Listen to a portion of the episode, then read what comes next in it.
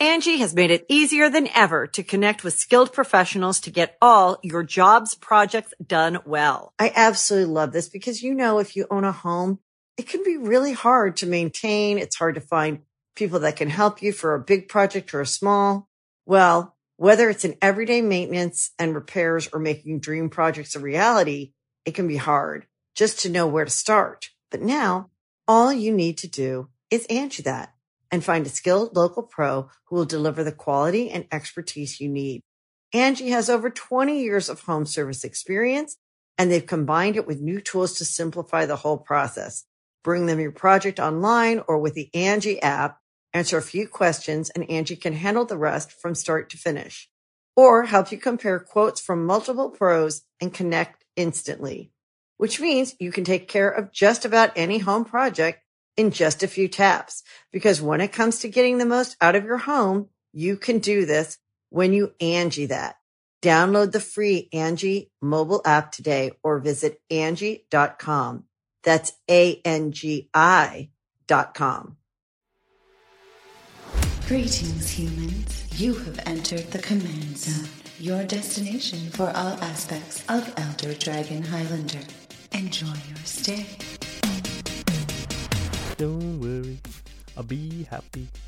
Don't worry. Be happy. Don't worry, be happy. Here's a little song I wrote. I might want to sing it note for note. Don't worry. I'll be happy. Don't worry. Don't worry. Be happy. Don't worry. Be happy. Yeah, it's, it's like in uh, what's it called, Austin Powers, when it's that when uh, Mini Mini Me has a little uh, Yes. just the two of us. He's got like the deepest voice. Be happy. I saw him, uh, Verne, Verne, Vernon Verne Troyer. Verne Troyer, yeah. Yeah, I saw him at the airport. Uh, Oh, really? uh, yeah, it was probably a couple months ago now. Nice. He is like the an internet darling. He he's found out how to like dominate Reddit. It's kind of funny. Oh, really? I mean, I every have time no he idea. posts something on Reddit, it's just like Troyer, you're the best. Woo! Welcome everybody to the Command Zone. I'm your host Jimmy Wong. How's it? It's Josh Lee Kwai. Uh, GPLA has technically come and gone. It and was it was awesome. yeah, it probably was awesome. I mean, we're recording this before it happened, but you're listening to it after it happened because we're in the weird time bubble that's recording to going live. So, Yeah. yeah, I'm assuming it was awesome. We're going to talk about that in a little bit. Um, we're also going to talk about our Eternal Masters preview cards. How exciting!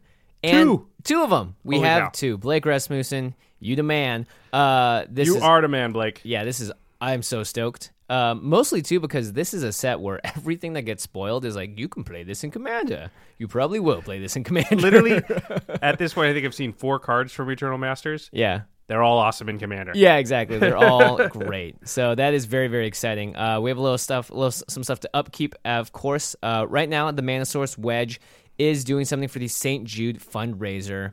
Um, he did this last year, raised a ton of money. You're helping kids. It's an amazing, amazing opportunity. Yeah, so um, you can go to twitch.tv slash the mana source, and that's where you can uh, follow Wedge on Twitch. And what's happening is from now, when you're hearing this podcast, until the end of the month, the 31st, he's doing a charity fundraiser for St. Jude Children's Hospital. And it's going to start at 4 p.m. Eastern every day.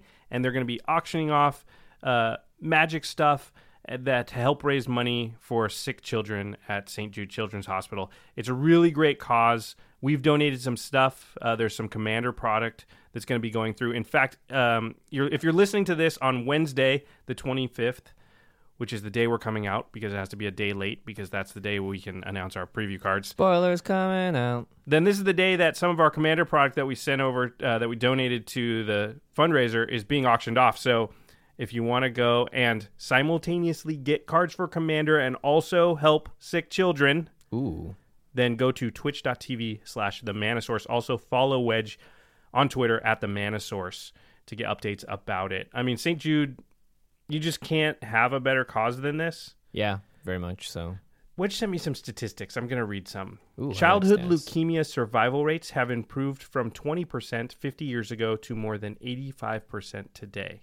So that's Twenty percent, one in five would. s- Oh gosh, to 85 is 85%. I mean, that's what the research money is doing. It's helping to Yeah. you know, cure things like leukemia. Um, St. Jude is leading the fight against influenza. So Mm-hmm. when you get a flu shot, St. Jude played a big role in deciding what to put in the flu shot vaccine that you get. Oh, cool. Um, St. Jude provides all costs for patients and their families. So families don't pay for travel, expenses, housing, food, or treatment. Everything is provided thanks to donations from people just like you and me. Um, 75% of all St. Jude's uh, budget are donated by people like you and me. wow. Even as little uh, as a dollar helps. It costs $2 million per day to run St. Jude Children's Hospital. So it's just a very great cause. I'm glad Wedge uh, is always supporting this and doing this every year, and we're trying to throw our support behind that. So again, go to twitch.tv slash the mana source, follow Wedge at the mana source, and you know we've been really careful. We don't ask for anything on the show. We're, we haven't done a Patreon or anything like that. You know, this is a way that if you've ever thought like, man, I wish I could help the guys at the command zone out. This is the way to do it. Go over and give money for sick kids. That will make that will help me out. Yeah, it's absolutely a selfless thing to do. And um, my dad's a doctor, and he always was so incredibly supportive of children's hospitals because they're very specialized in what they do. And oftentimes, kids get lost in the mix. It's you know, it's it's tough for some families to afford health care for their children, and the fact that they pay for a lot of those expenses, including travel and stuff, that's fantastic. So go check it out. Again, twitch.tv slash the mana source. 4 All p.m. right. Eastern daily until the end of the month. Very exciting. Okay, GPLA has happened.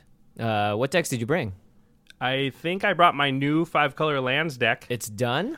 It's I mean, uh, yeah, I played against it. What a deck. Has a little bit of tuning to do, Josh, as you know. Especially that one game, right? um yeah, so I've been goldfishing it the last few nights. I built it. It's it seems like it's okay. It's Yeah. not like amazing. It needs some tuning, but I, I I'm not gonna know until I play against real decks like exactly what needs to be tuned. But Right. it's fun so far. So, and I've been uh, tuning up my other decks. How about you? Oh, well, you've been tuning them up? Just a little bit. Like I took Chromad and I took um, Rune. I took Mm-hmm. a couple others, and there's just some stuff that I never got around to putting in. Like um Eldrazi Displacer in, in Rune? no, because I didn't want to. I didn't have that much time to redo the entire mana base, so I didn't do Oh, that. I but I did put in what's that sword that gives Myriad Blade of Selves? Oh, yeah, Blade of Selves. I put that into Rune. Jeez, that card, I've actually surprisingly not seen it that much uh, in our play group. I just but- think our play group has been kind of slow to adopt th- all that stuff from Yeah. that. It we're we're a little behind it. It ends up happening, but it takes a little while to sort of. I don't Usually know, it'll take one in. person playing it. Yeah. And if you play it against enough people this week, I'm sure enough people will, okay, maybe I need to get one of these. I mean, I know that card is awesome. Yeah. Well, it certainly sorry- is awesome. Sorry, I blew everybody's ears out there. that was unprofessional of The me. knowledge of that card being awesome is just too much to handle. Um, speaking of the GP, we wanted to talk about something because it's funny as GPLA came up and we've been interacting with a lot of people about the GP. We've and even Terry, our editor, actually, funnily enough, was talking about some interesting things that I guess hadn't occurred to you and I, Jimmy, but I think it'll be useful for our audience, especially more casual people that aren't familiar with how GPs work, to sort of go over some misconceptions about the GP experience. Yes, certainly. For one, G- GP's Grand Prix are 100% free. They are open events for anyone to go to. Now, every Grand Prix has a different main event. Uh, in LA's case, the main event is modern. So there'll be, I think, 14 or 15 rounds played out over two days in the top eight. If you want to compete in that, you actually have to register and pay to play. However, if you just want to go to the Grand Prix where the event is, usually at the convention center, there are tables everywhere. There are tons of people just milling about, talking to people, doing trades, trading with vendors, buying cards, and playing games on the side. And that is 100% free to attend. There's no lanyards, there's no system to, in place to stop anyone from coming into the convention hall. Yeah, it's not like there's an outside and you need a ticket. I think a lot of people think you need to purchase a ticket. Mm-hmm. You don't. It's it's like a convention, except for it's like a convention that you can just enter and exit for Right. free. It's not like you need the badge, like you were saying, the lanyard. Um, there's tons of people just playing Magic, and there's also side events. Mm-hmm. So a lot of people don't go to GP because they're like, well, I don't want to play Modern for two days. If you just want to draft once, it's a great place to go because drafts are going to be firing like crazy. Or if you want to play a little sealed tournament, they'll often have many other events going on. They'll often have mini standard tournaments or mini legacy tournaments or those kind of things, which are like five rounders and they just fire when you get a certain amount of people or whatever. There's a lot of different formats, but GPs are really just conventions for Magic players. Yep. And even people who don't like any of those formats and just want to play Commander, I guarantee if you show up at the GP and you look for some people to play Commander, you'll find it. Yeah, and they have all sorts of events. Um, it's also huge for people that like play Legacy because this will be a great way to actually gather more than like four Legacy players because there just aren't that many. You can have actual like 50, 60 person tournaments and you can go register for one of those. They run them on you know, the whole weekend. They have events where you get to play against pros, like Foiled Again, which is an event where you get it's a sealed deck for Shadows of Innistrad and you might play against Luis Scott Vargas. Who knows? And if you beat that person, you get extra prize tickets. Oh yeah, they get bounty events. So Yeah. yeah, you get a bounty on the pros that you beat. And yeah, there's prize tickets for the events a lot of time. So you collect those tickets and, and you can go to the prize wall and choose what you want to buy, which is usually like, you know, they'll have booster packs from like all kinds of different sets. They'll have a lot of singles. They'll have like the whole the uncut sheets of magic cards, just tons of cool stuff. Yeah, it's awesome. It's like a magic carnival. Yeah. um it's the same it's same as like walking into a store you know you can just walk in and play if you want to for the most part you know and there's tons of vendors there you know just a lot of places to buy and trade your cards as well so it's just an awesome event and i highly encourage you if you're in the area just to come check it out at the very least maybe get in a couple games of commander we're going to be playing all weekend Yeah, and also when you go to a GP that's in your area, you're liable to meet a bunch of Magic players that are also in your area. yeah So find out about new players new new places meet- to play Yeah, and meet people, maybe people that you can meet up with and play. You know, when the GP's over, things like that. It's just a really good way to connect with other Magic players in your area. yeah Super highly recommended. I know casuals are sort of not familiar with that scene and they're a little bit reticent to try it out. Just go bring bring a one commander deck, you know, just give it a shot. I guarantee that once you're inside you'll be like, "Oh, this is totally not as sort of structured and complicated as I thought and it's totally like more laid back and just fun." Yeah, totally. So make sure you guys check out a Grand Prix if they're in your area. I- I'd say it's even worth a little bit of a commute because For sure, I would go all the way up. I would drive 5 or 6 hours for a, for a GP on a weekend for sure. yeah, totally. All right. Oh boy, we've arrived. Let's do this. We have Eternal Masters preview cards. Two of them. They both have brand new art. It looks like a theme within the entire set so far. I think we can safely say that for the most part, there's going to be new art on all of You these think cards. all the cards are going to have new art? I mean, maybe not at the common slot uh, for some of them, but it. I mean, so far we've seen 4 cards. yep, They all have new art. yeah, and one of them is an uncommon, which we'll be spoiling very, very soon. Uh, yeah, I like that theory. I hope that's true. I, I I'm not ready to say. Also, one of our spoiler cards leads into a discussion about possible speculation about what else could be in the set. Oh yeah. Very exciting. I'll let you do the honors, Jimmy. All right, our first spoiler card. Drum roll, please. At uncommon, it is Ashnod's Altar. It's an artifact. It costs three mana to drop, and it says sacrifice a creature, add colorless, colorless to your mana pool. So that's two colorless mana or diamond mana, as we sometimes refer to it in uh, the uh, the new flavor text. This is also new. If you work at sawing up carcasses, you notice how the joints fit, how the nerves are arrayed, and how the skin peels back. Ashnod of Tanos. That's a morbid. That is That's a morbid quote from Ashnod, who's a female, I believe. I believe that is a morbid quote from her. Yeah, that is very, very morbid. Um, Ashnod's Altar. This is a hundred percent a commander card. I play this in many of my decks. And and you know what? It's not super cheap. I mean, look, it's not super super expensive, but it's a couple bucks. And by the time, because I I'm like you, I played in probably like seven or eight of my 19 or 20 decks. That's Yeah. a lot. And every time I'm like, do I want to buy another one of these? Like, dang it. And there's probably two or three decks that would like it, but I'm just like, I don't need a ninth Ashnod's Altar. Yeah, exactly. But it's unfreaking common. It's uncommon. Which makes me really excited because as a drafter, this makes me think immediately, oh, is there a big mana deck? Is there a deck Yeah. that wants this with Or a token deck, yeah. which means like, are we gonna see some big baddies? Like, is Emrakul gonna be in this set? Like, who knows what could happen? Anything is possible. Anything's Anything is- possible. Everything is awesome. Yeah, so very exciting. Um, Ashnod's Altar, obviously, two ma- two mana for a single creature being sacrificed. The possibilities are endless here. I mean, usually you're thinking like, okay, so we have tokens, uh, we have a bunch of one ones that we can sacrifice to this. Also, like we said, having a sack outlet is always important in the game because if someone tries to steal your commander, or if you're playing a Child of Alara deck, it's just it's nice to have a way to just instantly trigger that ability. Yep, and oh, there's so many reasons why we've said this before. Where in theory, like a card that just said sacrifice a creature, that's it. No, it just allowed you to sack a creature at will and had no effect. We would play it. it would it would possibly be p- playable because Yeah. just having a sack outlet is very very possible or is very very powerful. It just stops a lot of things your opponent's trying to do, like steal your stuff or exile your stuff. You don't want it to get exiled, um, and the fact that it gives you mana is very very powerful. Because what do we always say? Cheating mana costs Yep. is probably the single most powerful thing you can do in the game of Magic, and so this allows you to, in some ways, just generate mana from nothing. Yeah, think about it this way: if you ha- play a creature in turn one and turn two, you play a creature that makes two creatures. So you have three. Turn three, you play this. You can just get six colorless mana on turn three.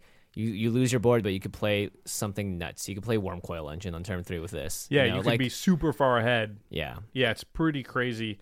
Um, our buddy, the Magic Man Sam on YouTube, really recently did a video that was called "Ode to Ashnod's Altar" in in EDH. Yeah, in it's quotes. it's awesome. and it's very sweet video, and he even compares it favorably to Sol Ring. Hmm. That's how good he thinks it is. You know, I I'm a fan of that. Um, I think in the right decks, this is more powerful than Sol Ring, certainly. Yeah, I think it can be. I still think Sol Ring's more powerful overall, but I, I, think it's hard to make the argument that there are certain decks where if you had to choose one, you would choose Ashnod's. Yeah, not to mention it just sits there and you can generate it multiple times, right? With Sol Ring, you can tap it once before it stays tapped. You can't use it again. Ashnod's Altar, you can just go to town if you have the creatures to fuel into it. Um, it's great. I, I think this card is awesome. I'm so excited that it's at uncommon, which means that I'm just going to have these now if I draft this set a lot and I don't need to worry about buying new ones. Oh, we're gonna draft it a lot. Yes, I am Oh, we are excited. I already know. Um, all right, let's go on to card number numero dos. Oh, this is a big one. This one opens up a doorway. This is like the first The card I think I've ever seen you cast Yeah, I love this card. played against you. I love this card, and yeah, it opens up this anything's possible. uh, Mystical Tutor is the card. Woo! It's getting reprinted. It's getting reprinted. It's at rare. It costs one blue mana. It says search your library for an instant or sorcery card and reveal that card. Shuffle your library, then put that card on top of it. It also has, I believe this is new flavor text. The student searches the world for meaning. oh, it's actually the original. Oh, this is not new flavor text. It's not new flavor text. Oh well, it's it's sorry. This is the flavor text that you'll find on the card from the from the vault version. Okay. The student searches the world for meaning. The master finds worlds of meaning in the search. Ooh, Just, Very just think about that for a minute. I'm thinking. I'm, I'm thinking. I'm sure the masters of modern guys would probably be able to go all zen on that because of their intro. Hey, Um, you know the journey is that's what you really learn from is the journey. Yep. Journey before destination. Yes. This is a sweet card. Uh, Yeah, it's an instant. You oftentimes will search up a cyclonic rift. Mystical Tutor just says, "Would you like cyclonic rift at the top of your deck? Go for it." go for it. Would you- Um, yeah. Or brain geyser. Yeah. Or you know the the great thing about mystical tutor is that it also goes and finds the other tutors. Yeah. So worst case scenario, if you're like mystical tutor, but I need a creature and it only gets instants and sorceries. Well, then you mystical tutor for demonic tutor or Yeah. worldly tutor, and then you go tutor for the creature you need. Uh, so it it's one step removed sometimes, but it still works. It still can do you know get you the creature eventually. Yeah, absolutely. I mean, this card obviously is powerful for the reason that it is just a tutor, and any any way you can get a card into your hand in a, in a format where you have 100 cards that are not the same is a good thing. and you've got five opponents or four opponents and you can't always have hold in your hand cards to deal with everything that's going to come at you Yeah. uh, so then when something unexpected happens the tutor is the versatility to go get the answer that's needed um, these cards are interesting we've talked about it a little before uh, when it says you go and you search for the card and you put it on top of your library one thing to remember is that it's card disadvantage you actually used a card but didn't get a card back you're going to have to wait to draw that card mm-hmm. that's a smaller downside in Commander because we tend to have a lot of card draw. Yeah, and you'll te- technically play this at the end of your previous opponent's turn so that you can draw it, so it doesn't feel as bad. But yeah, you're still tossing a card for nothing immediately. Yeah, so something that makes it a little bit worse. You know, that's why things like Demonic Tutor are so so good. Yep. Not just that it can find anything, but also because it puts it into your hand. So it, Yeah, and you don't have to reveal it to anyone as well. yeah. So that's the another thing about mystical tutor and the tutors like this is that you have to show it. So if it's cyclonic rift, they sort of have a second to get ready for it. Um, again, most of the time you're going to do it on the end step before your turn to mitigate that, but there is the ability for them to sort of like, oh, he's going to have that. Mm-hmm. So it's harder. Cyclonic rift's a little bit maybe not the best case scenario, but if it's like a counter spell, Yeah. well, you just showed everybody that you're going to have it. So that's not, it, you know, not that you wouldn't necessarily do that. It's just like if it's cryptic command, well, it's going to be harder to get somebody. True, unless you're like me and just tell everyone you have cryptic command so they It- won't attack you. It's true. It might just be good to do that. Um, true. You brought up some interesting things, which is how well it works with certain commanders. Yeah, so if you have a commander like Jeleva, Helliva, uh, you can tutor this and then cast your commander so that whatever you tutor up is going to be exiled by her and you're going to be able to use it. So obviously you can just cast an, a kind of a game winning card if you really want to, you know. And more specifically, this goes very well with Narset. Yeah, any any card that cares about what's on top of your library, this is a possibility. Now, Yeah, you can needs- grab Enter the Infinite. You know, I Yep. think that's like the big one for Narset to just combo off with. I think like Melek would probably want something like this too. Mm-hmm. He cares about what's on top of your library, so you can just go put the right card there, and then it is like uh, demonic tutor, except better at instant speed for one mana. Because Right. if you're gonna have access to that card right away, in fact, you don't actually even want it in your hand. Yeah. Uh, for some of these commanders, so that makes it very very powerful. I love this card. I basically play it in almost every deck that has blue. Almost. Yeah, I, I would I would agree. I think there's no reason not to. Now, of course, some people might argue that oh, you know, if you're playing the seventy percent, if you want to lower the power level a little bit, um, I just like having the ability to say like maybe I won't die this turn because I couldn't get the thing into my hand, and I for me. I usually use tutors as a reaction as opposed to um, being on the aggressive with it. So in that case, that's why I run in almost everything. Yeah, I mean, yeah, I, I think tutors in general are sort of against the 75% philosophy. I don't know. Jas- that's not my theory. It's Jason's. So I'm not sure what the rules are, but I, th- I believe that's how it works. Um, but we don't necessarily play according to that philosophy. It's great. I'm not telling anybody to do it or not to do it. Um, for me, yeah, I like to have the versatility to go get Cyclonic Rift if I need that, or to go get Brain Geyser if I need cards. Because a lot of times, Yep. That's the great thing about it is Mystical Tutor can sort of double also as a card draw spell. So if it's Right. the last card in your hand or close to it, you can use it to refill your hand. Wheel of Fortune or something, go get that, uh, which is super powerful. Just so you don't run out of gas and don't end up end up just like sitting there doing nothing. Yeah, and that's always nice. Flexibility, as we all know, and it's something that we preach constantly on the show, is to have flexibility and be able to know how get access to your cards when you need it. Okay, so the big question Yeah. because this opens a door of possibilities. So the big question is we we've seen this card and now we're recording this out of necessity, you know, almost a week before it's going to play. So in the meantime, some cards may have been spoiled. I'm assuming they have, but at this point we don't know any other cards in the set besides Wasteland Force of Will and Ashnod's Altar. Yeah. Do you think we're going to get the quote unquote cycle of these?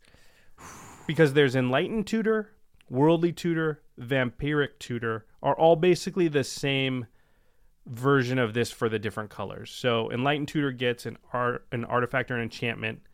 Uh, Worldly Tutor gets a creature. Vampiric Tutor gets anything, but you got to pay some life. But they all do the same thing where they put it on top of the library, Yeah. Uh, I would love that. Especially Vampiric. Vampiric Tutor is the big one that I'm thinking. of, It's super card is- expensive. yeah, it has not seen much print. It is a very expensive card because it sees a lot of play in legacy formats. Uh, yes, please. Enlightened Tutor is expensive too. Worldly Tutor is a little bit on the cheap side. These are all not super cheap though, Tutors in general, yeah, are going to run up the price tag a little bit. Um, especially these hyper efficient ones. I mean, holy crap! Could you imagine? Uh, it would be like a freaking magical Christmas land if that was the case. it would be so awesome because I just don't have enough Enlightened Tutors. I don't, you know, Worldly Tutor and Mystical Tutor are a little bit cheaper. They're still not. They're still not super cheap. Yeah. but Enlightened Tutor is like pretty expensive. Um, and Vampiric Tutor, Vampiric just is like own- prohibitive. yeah, I own zero. Yeah, I I, own like zero, to- and I'm just not willing to pay that amount for. Yeah, exactly. Yeah. I'd rather just have demonic tutor. Um, yeah, I don't know. I really hope so. That would be incredible. Um, but you know, that's a, I mean, maybe edging on the bit of wishful thinking. I think because they're all such high value reprints, Wizards may not want to do that all in one fell swoop. But We and we have know. seen in the past where they did just a couple of the command series. They didn't do the entire cycle.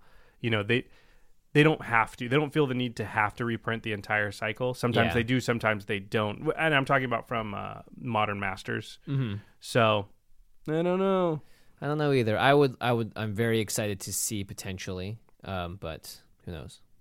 I'm I'm gonna hope so. I'm gonna say yes. Dang it, You're gonna yes. say yes. I'm gonna say yes. Oh boy, well, because I'm, I'm, looking an forward to- optimist. I'm looking for that vampiric tutor. this is gonna be so forward to it. sweet when I'm right. okay, there's a really good chance that it's Enlightened Tutor and Worldly Tutor, but not Vampiric Tutor. Yeah, you never know. I mean, whatever. Is Vampiric Tutor on the uh, res- reserve list or anything like that? Like, I don't am, think I, am I sounding really dumb right now? No, no, I, I don't think it is. And you know what? I'm I'm voting for you to be right because I think it would be great. well, I appreciate your vote. Yeah, that's all. It's like that's how I base. Thing. I'm just like I. Th- this would be great because it would be great. Yeah, Vampiric is not on the reserve list. So, let's just no do it. worries. Yeah. I mean, they've already done it or done did it. I mean, it's not like I can convince anybody at this point. I from two years ago. Uh, let's all right, let's do it. All right. All right, so we're doing it. Hopefully they're all in there. If not, uh, Josh, gosh, man, what a what a prediction! You got so close. so very I very like close. us just covering all the bases. Yeah, exactly. You have to say a little bit of everything. Like, Josh, you were right. Amazing. So that when we cut together our supercut at the end of our careers, we'll be like, man, remember that one time Josh correctly predicted this whole psycho? Psycho cycle. Yeah. Remember that time Josh was a psycho? Yeah. That was sweet. That was sweet. All right, so those are our spoilers for Eternal Masters. We have Mystical Tutor at Rare and Ashnod's Altar at Uncommon. Check out the sweet new art. If you're not looking at the art right now, you could be if you're watching the video on youtube.com slash the Command Zone Podcast. Awesome. So awesome. Plus foil mystical tutors. Oh man. Oh man, foil new art mystical tutors because I have one from from the vault, but it's the old art and I want the new art. Of course you have the f- old foil Why not? because you're a foily guy. I am foiled again. All right, um, let's move on to another subtopic here. Uh, recently, an article came out uh, called "Opponents Are People Too," and it's written by Steve Rubin, who won the last Pro Tour. And uh, the article showed up on Steve Rubin's blog, and his blog is called "A Symphony of Snores," which I thought was kind of funny. Uh, Steve, rename your blog. Nobody don't wants want you. to- d- you don't want to advertise your thing as something that's boring. True. Okay. Very true. Um. Anyway, he made uh this article, and it, it sort of got around the internet for a little little bit, tossed around Reddit and stuff, and it's very well written, and it addresses a very important point. Yeah, I think. I mean, it's long. Yeah. Well, I mean, Uh, yeah, I don't think it's.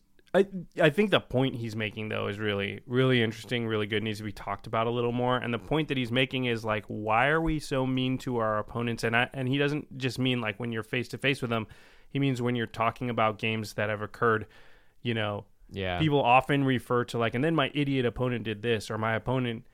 They're, they're very negative in general, very often about their opponent and like what they presume to be their intelligent level or, or yeah, or, based on their plays or whatever, yeah, the, their skill at the game and blah blah blah. and how you don't respect them because of it. yeah, or and how they just got lucky. Yeah, that's the worst part is when you're berating how bad your opponent was, how dumb they were, and they beat you. So you have that extra layer of whatever on top. Um, Yeah, it is pretty pervasive in. it is very pervasive. I think in just gaming culture in general, and definitely in, in Magic. And and as I was reading, I was like, man, yeah, I've done that. I've heard people do it. It The is big- kind of weird, and it is kind of bad. It, yeah, the big thing is is that we allow each other to do it, and we don't really. We want to sympathize with our friends because they're the ones that lost. They're the ones that we know what they're playing for. We know how much they prepared or how much it means to them. And so hearing them lose, especially if they're saying, "Well, I lost to someone that I shouldn't have lost to," you know, you want to have empathy for your friends, but you're actually kind of just negating empathy for people in general. Um, could you imagine ever saying this to someone's face? You know, Yeah, I mean, I'm sure there are some people that do, but definitely it's not. It's not super. I, I mean, it made me think of how often, just in life, your brain is like fiercely protecting your own mental health, and it's doing that in the way of like, well, I need to, in my mind, degrade my opponent because otherwise my own self worth will somehow be damaged. You know, Right. And that's I think what a lot of this stuff is. And man, that's kind of despicable. I mean, and I've done it, and I probably Yeah. still do it. It's the same thing where people like are like, "You like that band, you know? Yeah. Or you eat there, or blah blah blah. You wear that. You know, I like that. all that Huh. stuff is just like trying to make yourself feel better or above them or superior to them for some reason because that's what really what your brain's trying to do is just give yourself confidence, right?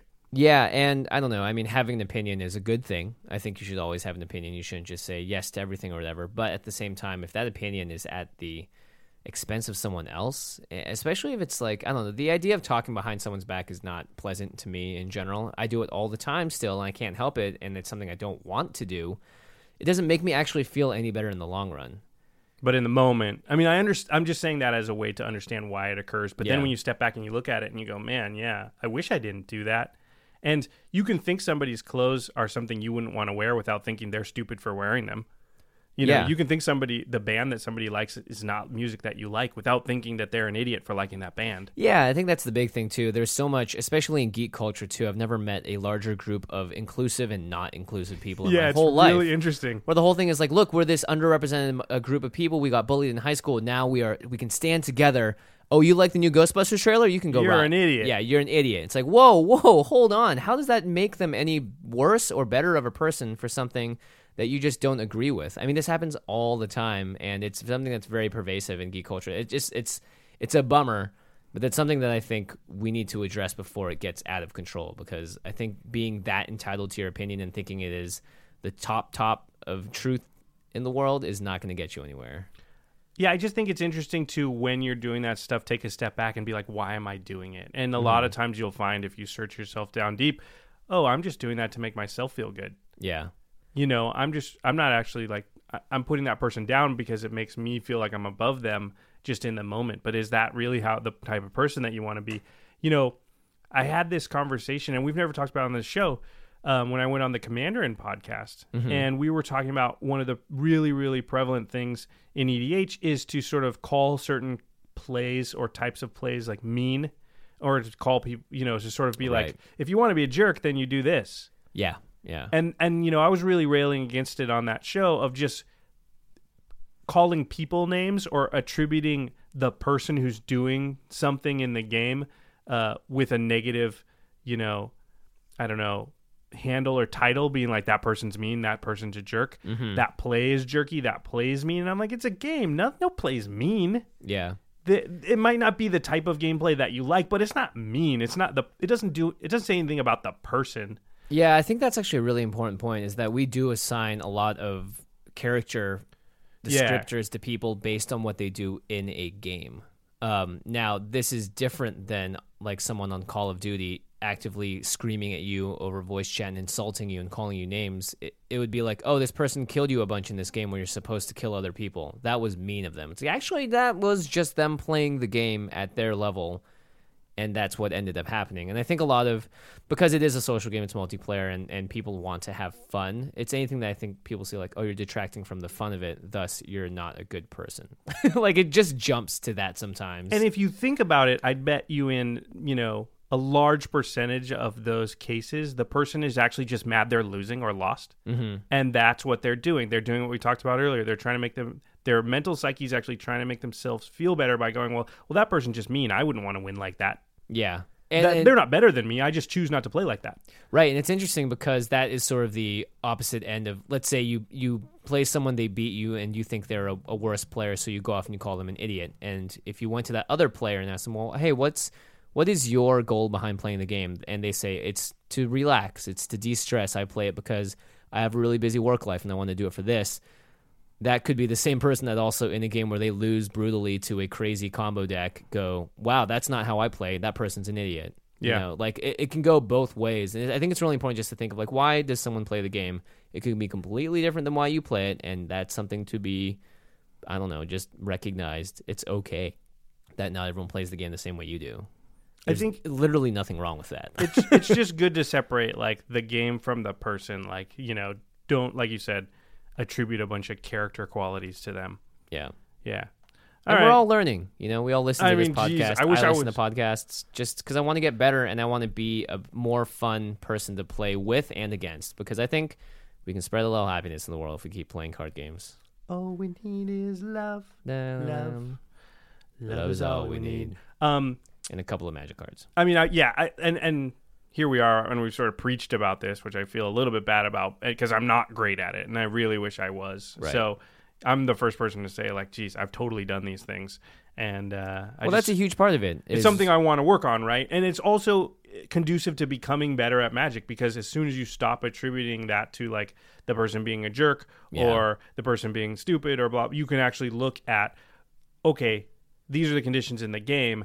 What can I do in the game without worrying about like all the emotions of that kind of stuff mm-hmm, mm-hmm. to do better next time? Yeah, which is surprising when I find people getting salty on like Magic Online because you can't actually see the other person. Yeah. It's as though you're playing a computer, and that's how I try and treat it. Every time I play someone on Magic Online, I'm not playing a person so I can get mad at them. I'm playing a computer that is set at a certain level, has a certain percentage for making mistakes, and just go. play your best. Don't worry about what the other person is in real life, how good they are, whatever. It's not going to make you play any better. it was weird. I was playing the other night and it was a tight match. I was playing in one of those sealed leagues and it was a really tight match and it came down to like a couple of plays by me uh, near the end and, and the guy was like, you know, he typed in the chat like nice top decks, you know, and then and then quit, which is not a big thing. Like uh, I, I've I've experienced far worse as far as people like Right. typing mean things at you. Um, and I was just like, well, they have, that guy's doing that thing, right? Like instead Yeah. of instead of instead of or sorry, it could have been a girl, I don't know. That opponent is doing that thing where instead of looking at the game and going like, "Oh, I wish I did this or I should have blocked here or maybe I should have traded instead of blah blah blah or saved my combat spell to another." They immediately went to you got lucky. You got lucky. Well, then how are you going to get better for your next game? just get lucky in, re- in response, clearly. I mean, is that your strategy? Because that's not a good one. Yeah, and that, I was just thinking, like, mm, it's too bad because that person, they've hit a little bit of a wall, at least right now, where instead of learning from a mistake or two, and, and we both made mistakes. I mean, I looked at that game because I like to watch my replays, uh, and I was like, oh, yeah, I made a couple of mistakes. And I knew my opponent made a couple of mistakes too. Mm-hmm. And instead of them doing that, I'm sure they just wrote it off as like that person got lucky, on to the next game.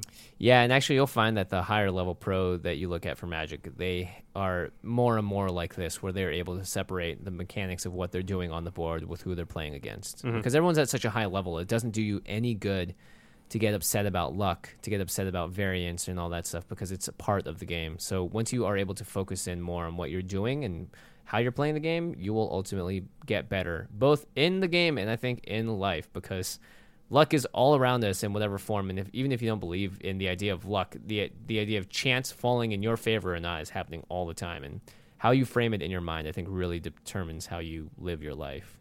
I think that games and gaming are very good at teaching us lessons for life. And we've talked about this on the show many times of how you sort of port a philosophy from life into magic or mm-hmm. from magic into life or from poker into life or b- basketball or anything that you do. And this is another one of those things. And the ability to take a lesson learned in a game and apply it to your life, if you learn that, then you don't have to make.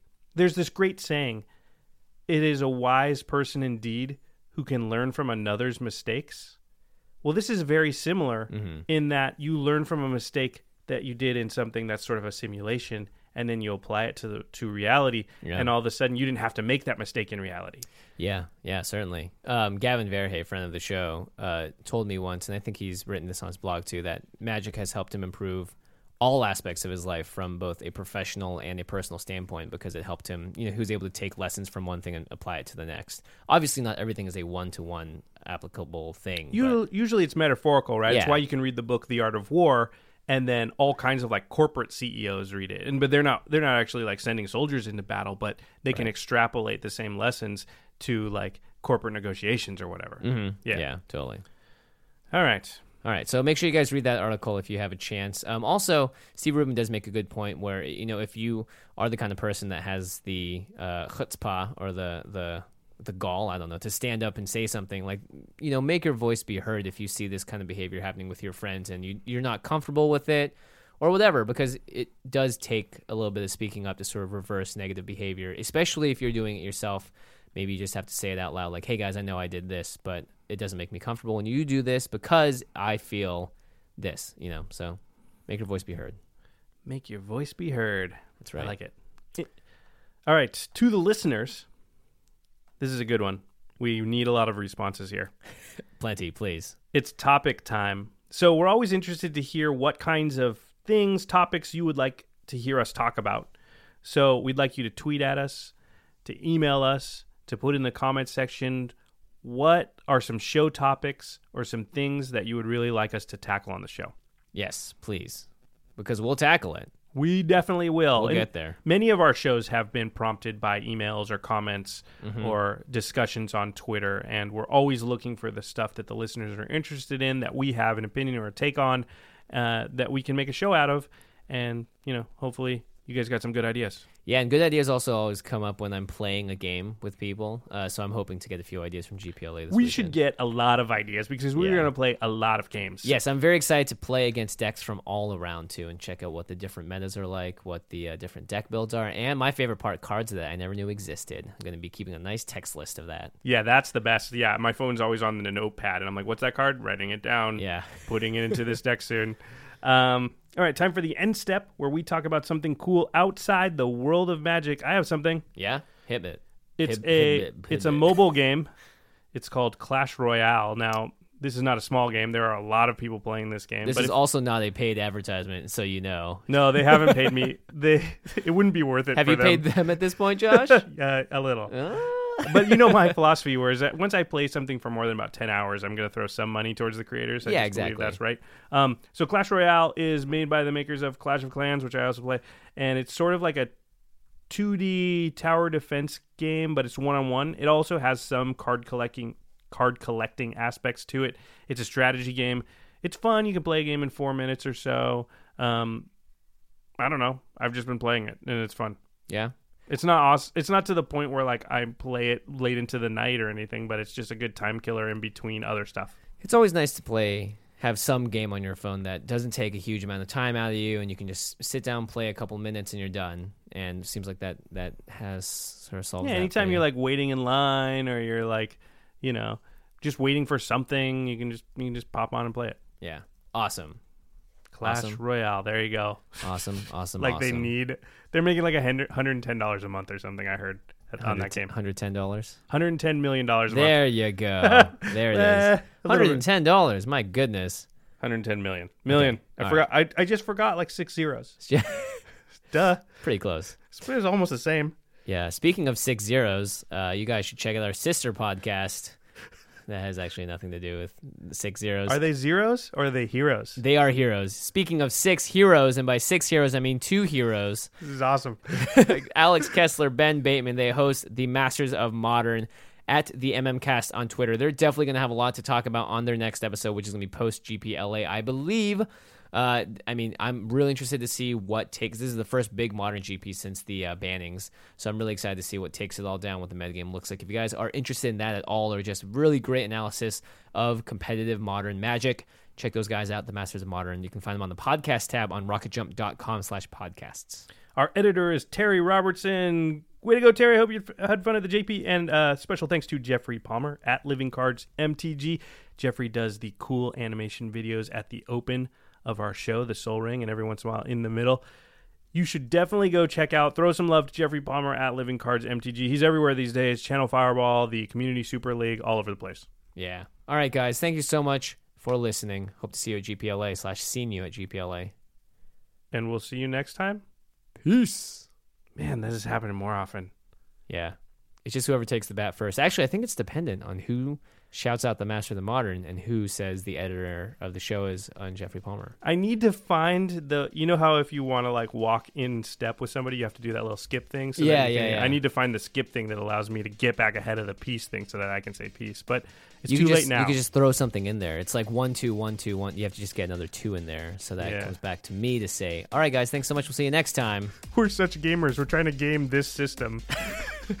Well, usually you announce the Masters of the Modern. Very Yeah, rarely do you call out Terry and. Je- I mean, that's why Complete was like, speaking of six zeros. That's why- Here I go. Jimmy's taking a dive in. Yeah, Maybe he'll get there. That's why I totally stuttered over the Terry thing. Because I was like, wait, I'm saying this. Je- Jimmy usually says this. what? The world is upside down. Nothing makes sense. Nothing Anything makes is possible. All right. We will see you guys next time. Peace.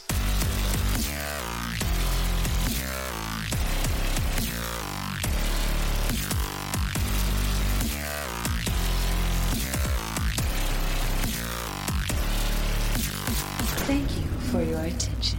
For further inquiries, send an email to commandcast at rocketjump.com or ask us on Twitter at JF Wong and at Josh Lee Kwai. See you later, alligator. Greetings, humans. Angi has made it easier than ever to connect with skilled professionals to get all your jobs projects done well. I absolutely love this because, you know, if you own a home, it can be really hard to maintain. It's hard to find people that can help you for a big project or a small. Well, whether it's in everyday maintenance and repairs or making dream projects a reality, it can be hard just to know where to start. But now all you need to do is Angi that and find a skilled local pro who will deliver the quality and expertise you need. Angi has over 20 years of home service experience and they've combined it with new tools to simplify the whole process.